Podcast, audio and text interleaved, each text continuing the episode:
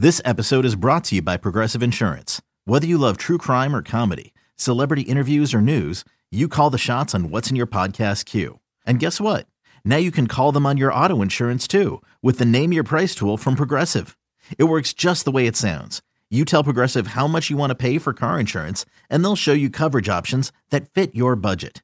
Get your quote today at Progressive.com to join the over 28 million drivers who trust Progressive. Progressive Casualty Insurance Company and Affiliates. Price and coverage match limited by state law. eBay Motors is here for the ride. Remember when you first saw the potential? And then through some elbow grease, fresh installs, and a whole lot of love, you transformed 100,000 miles and a body full of rust into a drive that's all your own. Look to your left. Look to your right. It's official. No one's got a ride like this. There's nothing else that sounds like, feels like, or looks like the set of wheels in your garage. With over 122 million parts, you can make sure your number one ride or die stays running smoothly, so there's no limit to how far you can take it. Brake kits, turbochargers, engines, exhaust kits, roof racks, LED headlights, bumpers, whatever your baby needs, eBay Motors has it. And with eBay Guaranteed Fit, it's guaranteed to fit your ride the first time, every time, or your money back. Plus, at these prices, well, you're burning rubber, not cash. Keep your ride or die alive at ebaymotors.com. Eligible items only. Exclusions apply. Hey, it's Steve Sparky, 5 at 1250 a.m. The Fan, along with Nathan Marzian.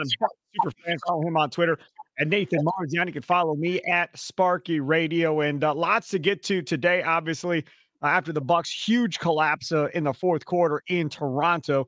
On Wednesday evening, the Bucks win 104-101 over the Raptors in overtime. Giannis in that game, 30 points, 21 rebounds, 10 assists. A big game for Giannis. 5 different Bucks reached double figures. Bobby Portis with another double-double, 14 and 12. But really, at the end of the day, the question is, what do you take away from the Bucks' fourth quarter collapse against the Toronto Raptors? And to set this up correctly, the Raptors trailed the Bucks 90-69 with 3:07 left to go in the fourth quarter. Toronto outscored Milwaukee 28-7 over the final 3 minutes to force the overtime. Nathan Marzian, your thoughts? It was obviously it left a bad taste in your mouth, and I'm very happy they still got the win, because if they had lost, I think it would have been 100 times worse than it is right now, of people just freaking out. And it still sucks. It was, I've never seen a team be down 20 something with, under 4 minutes to go, close to 3 minutes to go, and, force overtime. And it was a combination of, Bud took out the starters briefly, and all of a sudden they hit 2 quick threes and got to 15. And then Bud puts him back in. There's a 5-second call. There's some turnovers. There's the Grayson Allen foul, and turned into like a 6-point possession. Then Bobby Portis gets fouled. They don't call it. It was a combination of some officiating, but I'm not gonna sit here and complain about the officials too much, because at the end of the day, it's a 21-point lead with 3 minutes left. There's no reason for the game to be close. No excuse for that. But at the same time, there were some questionable things going on down the stretch, that like the Bobby Portis thing. I have no idea how that wasn't a foul, and let alone, we weren't even the last team to touch the ball. But they admitted after the game, the ref after the game said that he missed it. That should have been a foul right after the game when he talked to the reporters. I missed that one. We looked at it, and that should have been a foul. Didn't even have to wait for a 2-minute report. He said it right after the game.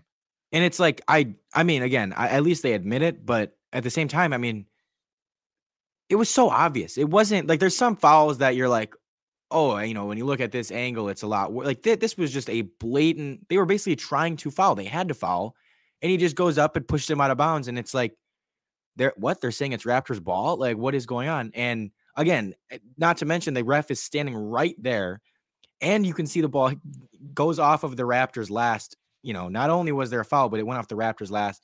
And of course they go out and hit a three with 0.8 left and force overtime. But again, as much as I don't want to give the Bucks any props towards the end of that game, it is nice that they were able to recover from that and still win the game. Grayson hits the big three late. So I guess I'll say give him props for that, but obviously it was something we saw when that Bulls game last Wednesday, or the Wednesday before that, where they blew a lead late and basically let one get away and lost. And, it's frustrating to not see them able to close out games. This is where they miss Chris Middleton the most. And again, especially when you don't have Jrue Holiday out there either, is you just who are you going to rely on to close games when they just swarm Giannis and you just don't have those guys to be able to put them away? We saw it in that Bulls game. Grayson Allen could not hit a three to put them away last night. It's like they don't have the guys that you can rely on down the stretch. That's where Chris comes in handy, and we've seen him in clutch moments, be so good. What about Grayson Allen and the technical foul on Grayson Allen where the ball wasn't anywhere close to where he was slapping? And originally it looked like he hit the dude in the nuts. I don't think he did. I think he hit him in the thigh. Now, he may have been aiming for the nuts when he went to go kind of go do that, whatever the hell he was doing, because he was definitely not going for the ball. So to me, and I put it on Twitter, like Grayson's just going to be Grayson. Like I don't know what else to say about this. Y'all can live in your delusional world that, oh, Grayson's not a dirty player. Oh, Grayson, that was an accident. He wasn't trying to do it, man. This dude is who he is at this point. He's going to do dumb stuff like this, and you're just going to have to live with it. And to his credit, he came back and hit a big three later that the Bucks needed at that point. And I just think as a teammate of this dude, you know what you have. You know there's going to be situations that you're going to have to deal with.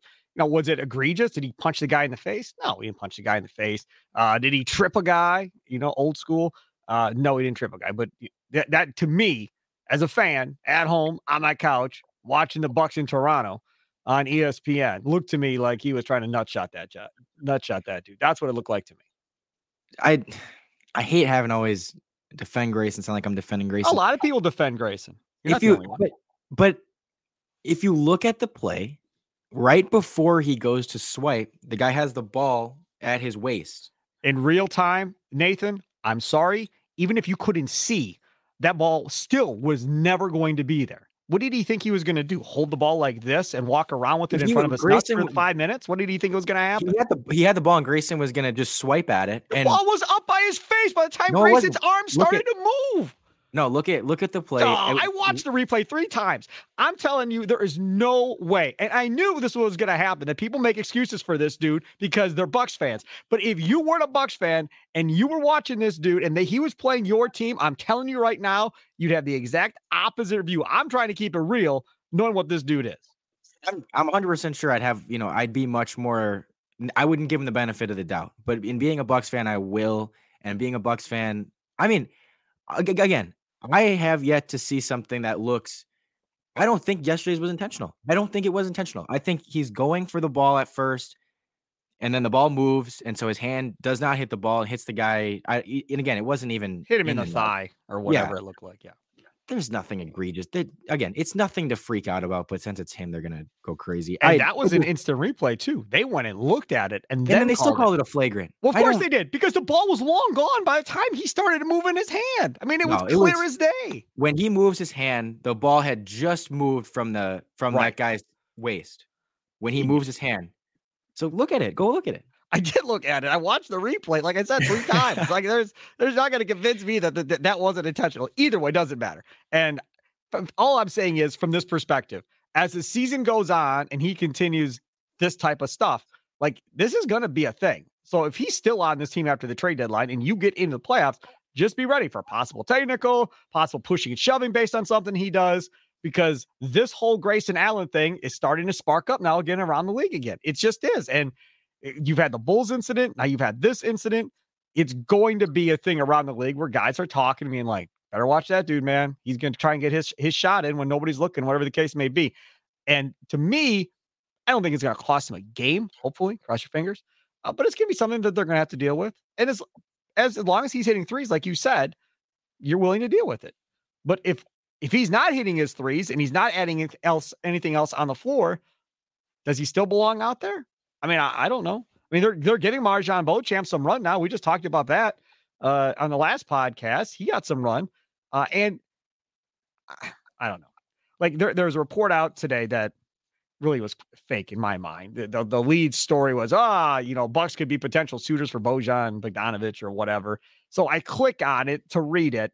And all it is saying, if Detroit moves Bojan Bogdanovic, the Bucks would make sense, since they pursued him before, to be a possible team that would go after him. That's all it was. But people don't click on the story. People just read the Twitter headline and then they roll with it and whatever. So again, the likelihood of that happening, is slim to none, I would imagine, for the Milwaukee Bucks to be able to pull that off. And people going, well, why, you know, Detroit would make sense. He's an older player. Why would you want to keep him? Because they need a vet for all those young guys. They just gave him an extension to keep him. He agreed to stay on and mentor Cunningham and some of these other young dudes in Detroit. Like, it would make sense to me that Detroit would keep him around. Now, maybe they will trade him eventually at some point.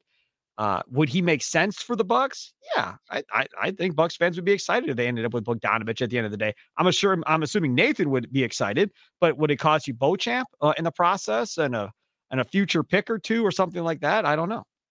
That's the thing is they're not. Number one, I like Bogdan more than I like Bojan Bogdanovic personally. Bojan's a nice scorer, but he doesn't defend well. I feel like he's another guy that late in a playoff game and in a playoff series, like Grayson. He can score, yeah, and I'm out on Grayson. I mean, I was just going to say before we started getting into Bojan, I was going to say, you know, because you said if Grayson's hitting his threes, you can live with, you know, the stuff he does outside of that. He should be off the team by the trade deadline. I do not want him on the team, you know, come playoff time. It was further confirmed last night. Yes, he hit the big shot, but was bad before that. He still just does not look very good out there. Makes some bad decisions and hasn't been good on the drive. So I'm still just very out on Grayson, and I'm hoping that they upgrade that spot. Okay, picture this. It's Friday afternoon when a thought hits you.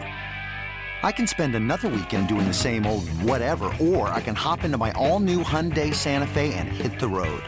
With available H-Track all-wheel drive and three-row seating, my whole family can head deep into the wild. Conquer the weekend in the all-new Hyundai Santa Fe. Visit HyundaiUSA.com or call 562-314-4603 for more details. Hyundai, there's joy in every journey. Another day is here, and you're ready for it. What to wear? Check. Breakfast, lunch, and dinner? Check. Planning for what's next and how to save for it? That's where Bank of America can help. For your financial to-dos, Bank of America has experts ready to help get you closer to your goals. Get started at one of our local financial centers or 24/7 in our mobile banking app. Find a location near you at bankofamerica.com/talktous. What would you like the power to do? Mobile banking requires downloading the app and is only available for select devices. Message and data rates may apply. Bank of America N.A., member FDIC. But yeah, Bojan, I mean, again, this is nothing like, again, there's nothing of substance to that report. It's not like this is actually a thing, but I have seen his name out there a little bit, and he's averaging like 20 this year, but they're not going to get rid of him for our scraps. Like if you're getting Bojan, this isn't like, oh, we can get rid of War, a Hill, and a pick. Like, that's not going to happen. You're going to have to get rid of someone at least, you know, pretty decent. You're going to have to get rid of a first rounder in the future at least.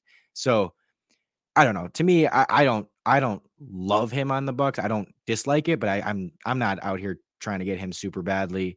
And yeah, but the bottom line is they do need to upgrade that Grayson spot. Yeah, no question about it. What about Budenholzer? How critical are you of Budenholzer after last night's game? Because as usual on social media, people wanted Budenholzer fired after last night's game, like they always do. Thoughts on Budenholzer's performance as a coach? I mean, there's good and bad to it. Up until those last 3 minutes, you're looking at that game and it's like, you know, 21-point win against a, you know, Toronto team that, although they've struggled a lot this year, they always go, you know, they always play Giannis tough. They play superstar stuff. They play good defense. It's on the road. And you're like, that's a pretty impressive win without, you know, Chris, Jrue, Ingles, George Hill, pretty impressive win. And Giannis wasn't, you know, they had tons of turnovers and they still were able to what looked like was going to be a convincing win.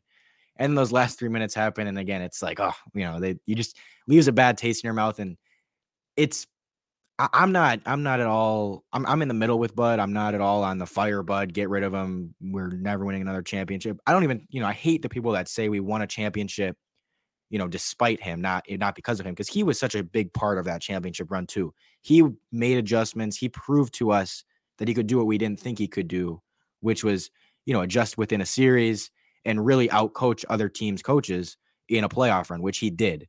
And I think some people, maybe they don't pay quite attention to the adjustments he made and stuff. And they just say, oh, well, he was just won the championship because Giannis was this good. No, he won a championship because he made some good adjustments in the series. You know, you don't go from down 2-0 to the Nets losing by 50 to winning the series without any type of adjustments from the coach. But anyways, yeah, I'm still in the middle. Like I don't love Bud. I've been frustrated with things he's done. I think you know, the rotational stuff. Play Marjon more. Like, why every time he comes in, he does good things. It seems like he's playing well.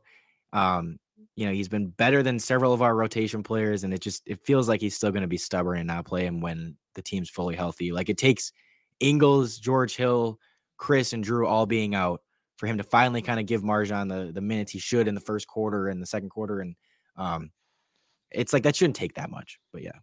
Yeah, I'm telling you, we talked about this in the last podcast. If you missed it, we did a whole thing on Marjon Beauchamp in the last podcast and his playing time and so forth. Go back, download it, wherever you're listening to this right now. Obviously, you found us, whether it be Odyssey, Spotify, Apple, or Google Podcasts. And again, we record on Tuesdays and Thursdays.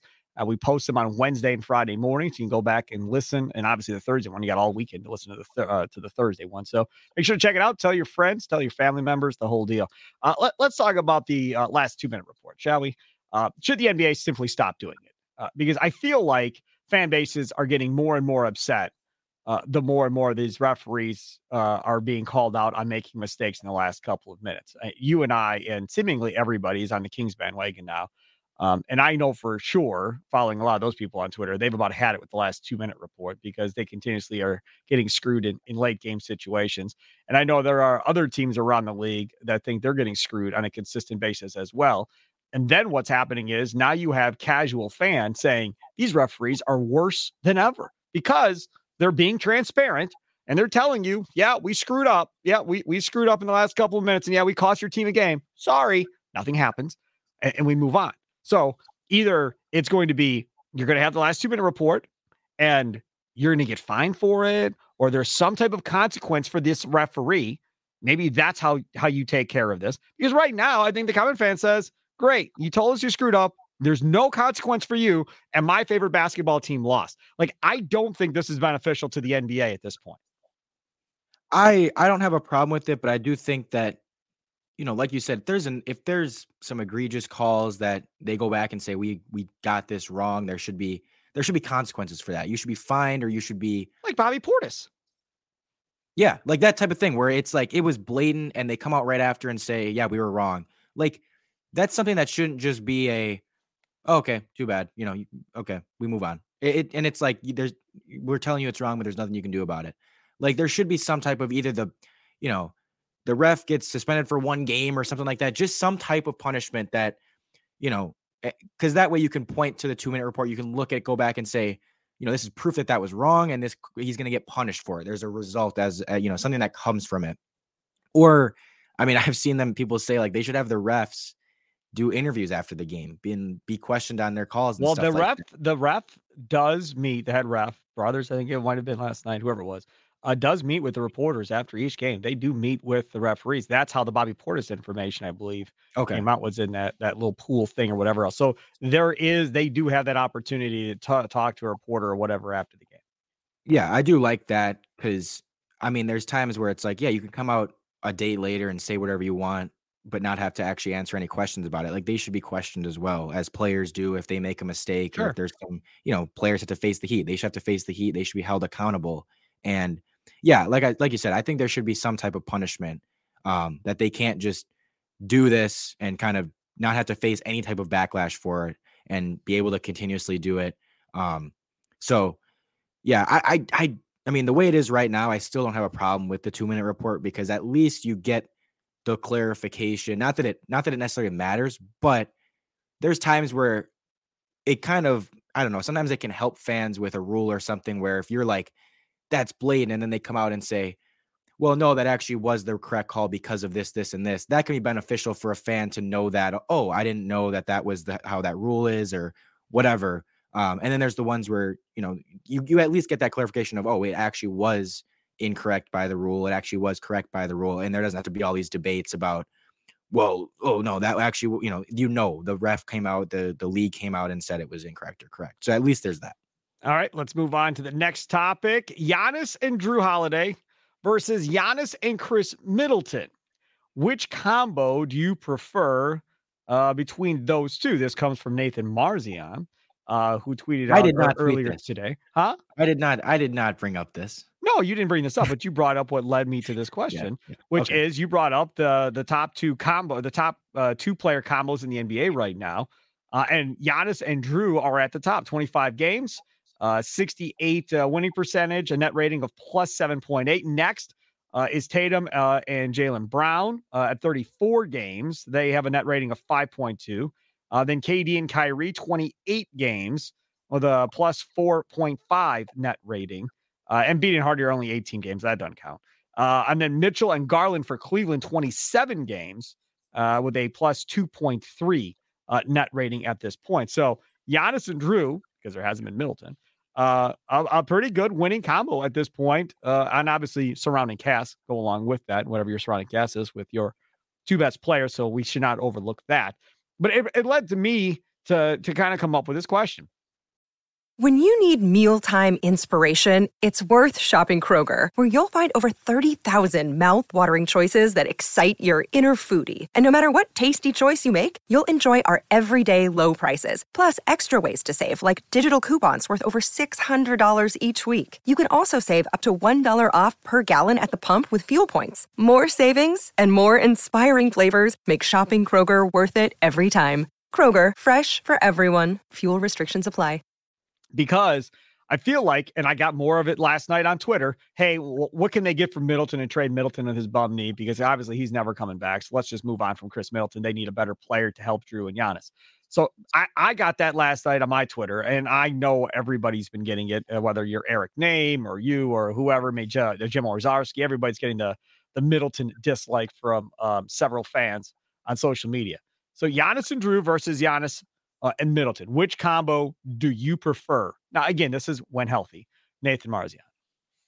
First off, I don't want to have to choose because we do have all three. But, and also I want to say, just really quick clarify, that tweet that I put out, that wasn't the top duos by net rating, but it was just, I took the best duos from the best teams and basically compared them. So it wasn't like, works. Just to clarify, like the Bucks aren't number one, but they were among. That's damn good though. Yeah, they're really good. They're right up there. When on the court, Giannis and Jrue this year have been just as good as, Tatum and Brown and KD, Kyrie, if not better. And again, something that I think is important because people act like those other teams are just humming and, we can't hang with those guys. And it's like when we have our guys, we're completely fine. And this is even without Chris. But and Boston is not humming right now. Boston's been struggling, but people, again, I don't Bucks fans would be freaking out and acting like it's the end of the world. And I feel like they still just see Boston as this team that we're not as good as. And it's like, no, they're flawed too. But anyways, if I had to pick, I'm going to still say Giannis and Middleton. I feel like I don't like picking because we have all three. I don't really feel like I need to, but Giannis and Middleton gives you, you get the defense from Giannis and you get the offense from Chris. So I think you get a little bit of both there, and just that ability for shot creation that Middleton has that I think is so important. Jrue, you could argue, is the more important player for the Bucks overall than Middleton when you can look at both ends of the court and how we've been with him on the court compared to off the court and stuff like that. But I don't know. I think if I'm picking a duo, I'm still taking Giannis and Chris. That's good. Good job, Nathan Marzian. Yeah? Because that's what I was doing too. I was going Giannis and Middleton as well. And part of the reason I did this was just to see kind of reaction that we're going to get when people listen to this, to see how many people would go Giannis and Jrue over Giannis and Middleton, since there's so much dislike out there for Middleton right now. But go ahead.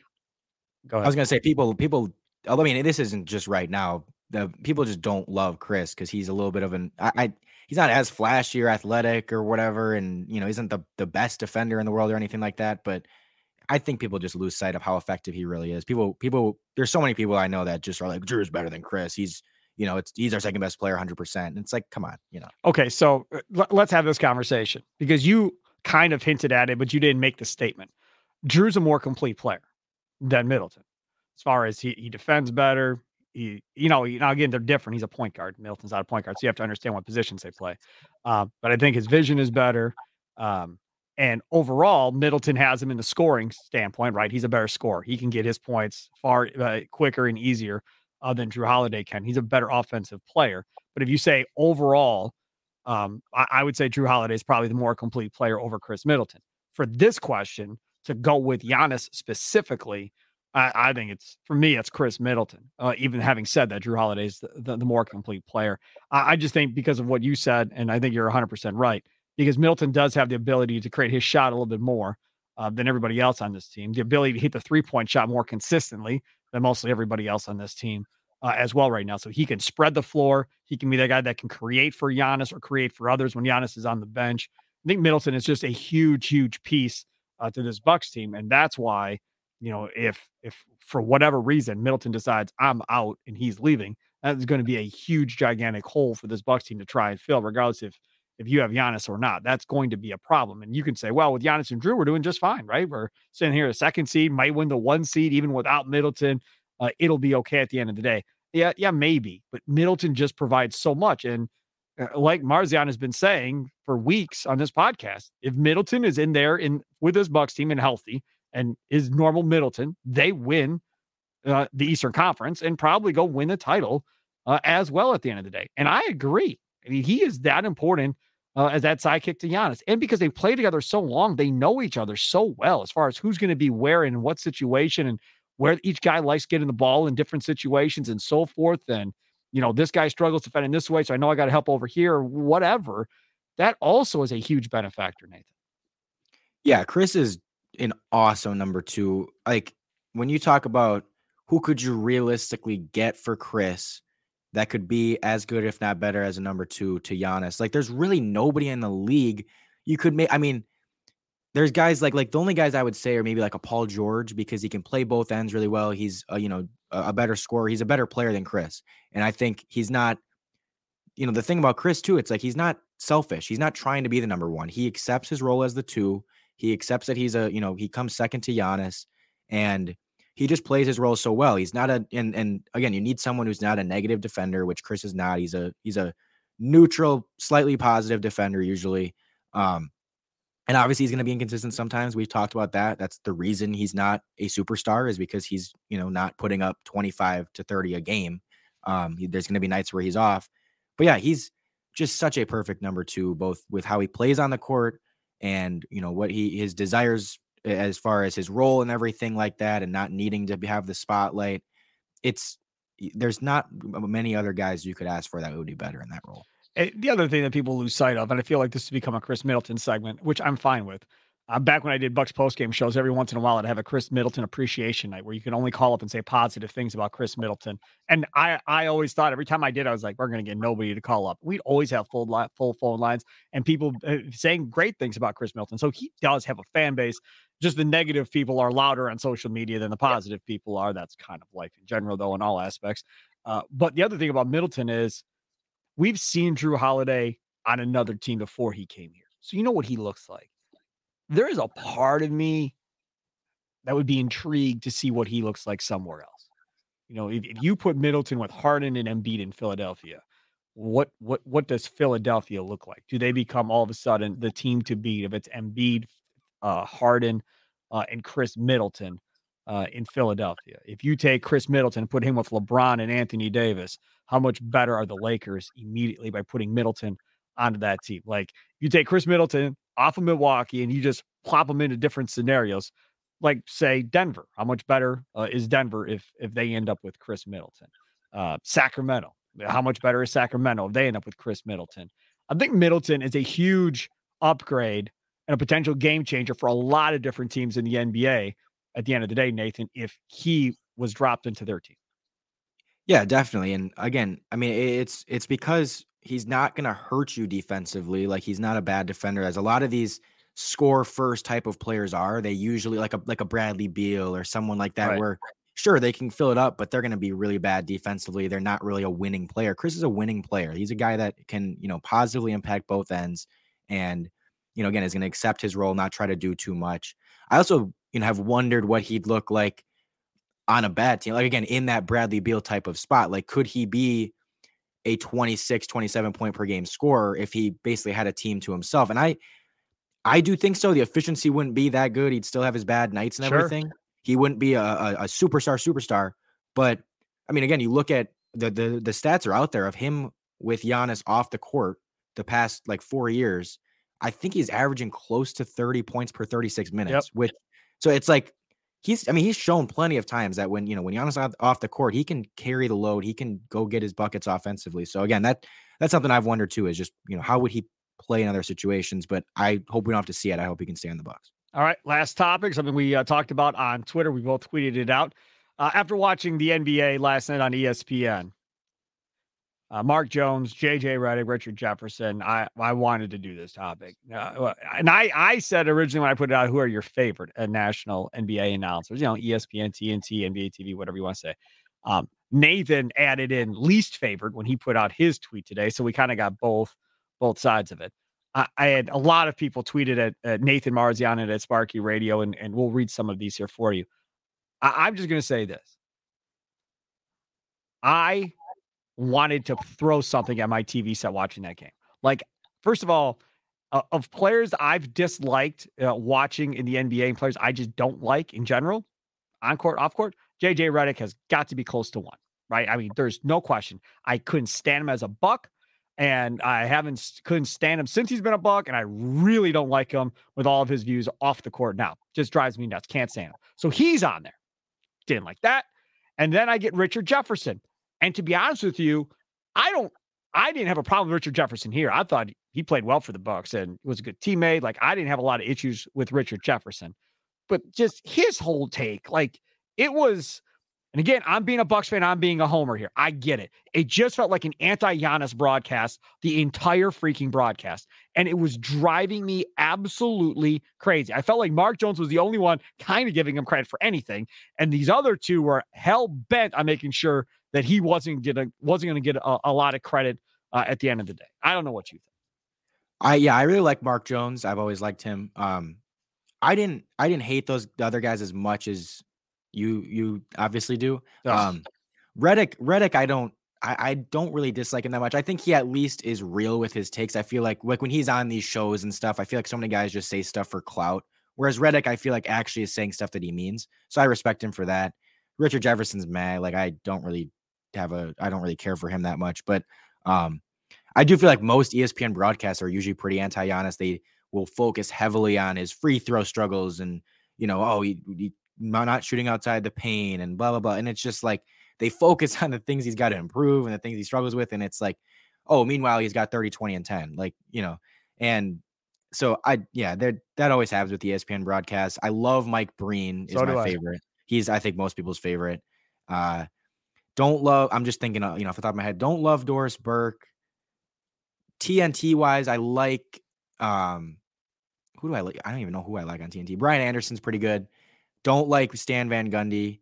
Jeff Van Gundy on ESPN's all right. I'm okay with Jeff. He's a lot better than Stan. Stan can't even pronounce Giannis's last name. So just call him Giannis, man. You don't got to add the last name. Just say Giannis. There's only one Giannis. He kept saying in one of the games earlier this year, I think it might have been the opening game, he kept saying Antetokounmpo. Yeah. And I'm like, there's no Q. Like, what are you doing? You know, it's been 10 years. Like, you can get his name right. People hate Reggie Miller. I don't hate him as much as others. And part of it is I just like him as a dude. Like, I think he's kind of funny. I think he's cool. But I guess as an announcer, he's not the best. He's probably, you know, down there. Candace Parker, I think it is, that usually does TNT. She's good. I like her. But yeah, that's kind of my rundown. So some of these tweets coming in, Tim says, I could listen to Brian Anderson all day long. The best is Brian ragging on my son on NBA 2K though. He gets so mad. Why is the Brewers guy telling me I suck? That is hilarious. I didn't know that was a thing. Brian Anderson gets critical in the NBA 2K games. I don't even play 2K. I just know they added him to it recently. It used to be other people. And then I think it's this year they started doing Brian Anderson. So, well, I knew he did the game. I didn't know he got critical or whatever else. That's pretty funny. I like that one. Greg says favorite Mike Breen, Kevin Harlan. Everybody loves Kevin Harlan. Yeah, Harlan's good. Harlan's good. Brian Anderson, right. Least favorite, Doris Burke, Hubie Brown, Stan Van Gundy. Your thoughts on Hubie Brown? Hubie... he's okay. There's times it kind of is game by game with him. I feel like, cause there's games where you're just like, this dude is, you know, he's got to hang it up. Like he's enough, but then there's games where I feel like he at least is given some type of good insight. At least he's been around a while, so he knows what he's talking about for the most part. Yeah, no question. Let's see a couple other ones out here. Kurt says, love Breen. Don't care for Jeff Van Gundy at all. Guys, just all over the place and off topic. Huge moment of the game, and he'll start rambling about the sandwich he had for lunch yesterday or something. That's Kurt tweeting at Nathan Marzian and at Sparky Radio. Let's see. Andrew tweets his bottom two, Reggie Miller at 499th and Jeff Van Gundy at 500th. So obviously not a fan there. Corey says least favorite Stan Van Gundy. Okay. A lot of people don't like Stan Van Gundy. I get it. And Ian Eagle, that combo, those two guys together, he doesn't like.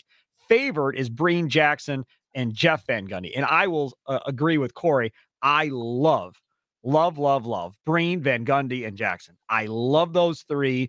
Please never break them up. Leave them alone. Don't touch them and put them in glass and break it in case of an emergency. Do not let them get away or break up. So that I love. I have no problem with Ian Eagle. I think he's wonderful. So I like him. I get that you may not like Stan, and that's fine as well. I will say that when Herb Cole owned the team, I felt like the Van Gundys were super always critical of this Bucks team. Now, they weren't as good either, but I felt like it was over the top. And part of that was, you know, Stan Van Gundy getting canned after 1 year with the Badgers back in the day after Stu Jackson left, and holding ill will towards Herb and how that whole thing played out or whatever else. And then once that whole thing transitioned, and the Bucks got going and Giannis and so forth, I don't feel like they're as overly critical of the Bucks. I think they're relatively fair more times than not when we talk about those guys. So I'm down with that. The other thing I will say I don't like in general, doesn't matter who it is. I do not like all player broadcasts. Hate it. Please don't do it. Just let them have a play-by-play guy. You can have two former players, three former players. I don't care. But I want a play-by-play guy with all due respect, just like I wouldn't want some random dude listening to this podcast to go call a Bucks game tomorrow. Like, no, these guys get paid a lot of money. It's their profession. They do it well. Let them, they do their job. Do you like all player broadcasts when they do it? No, not at all. And I know, like on NBA TV, does Chris Weber do TNT games? I think I don't like him very much. You don't like C-Web? No, no, Chris Weber. Chris Weber, C-Web. Yeah.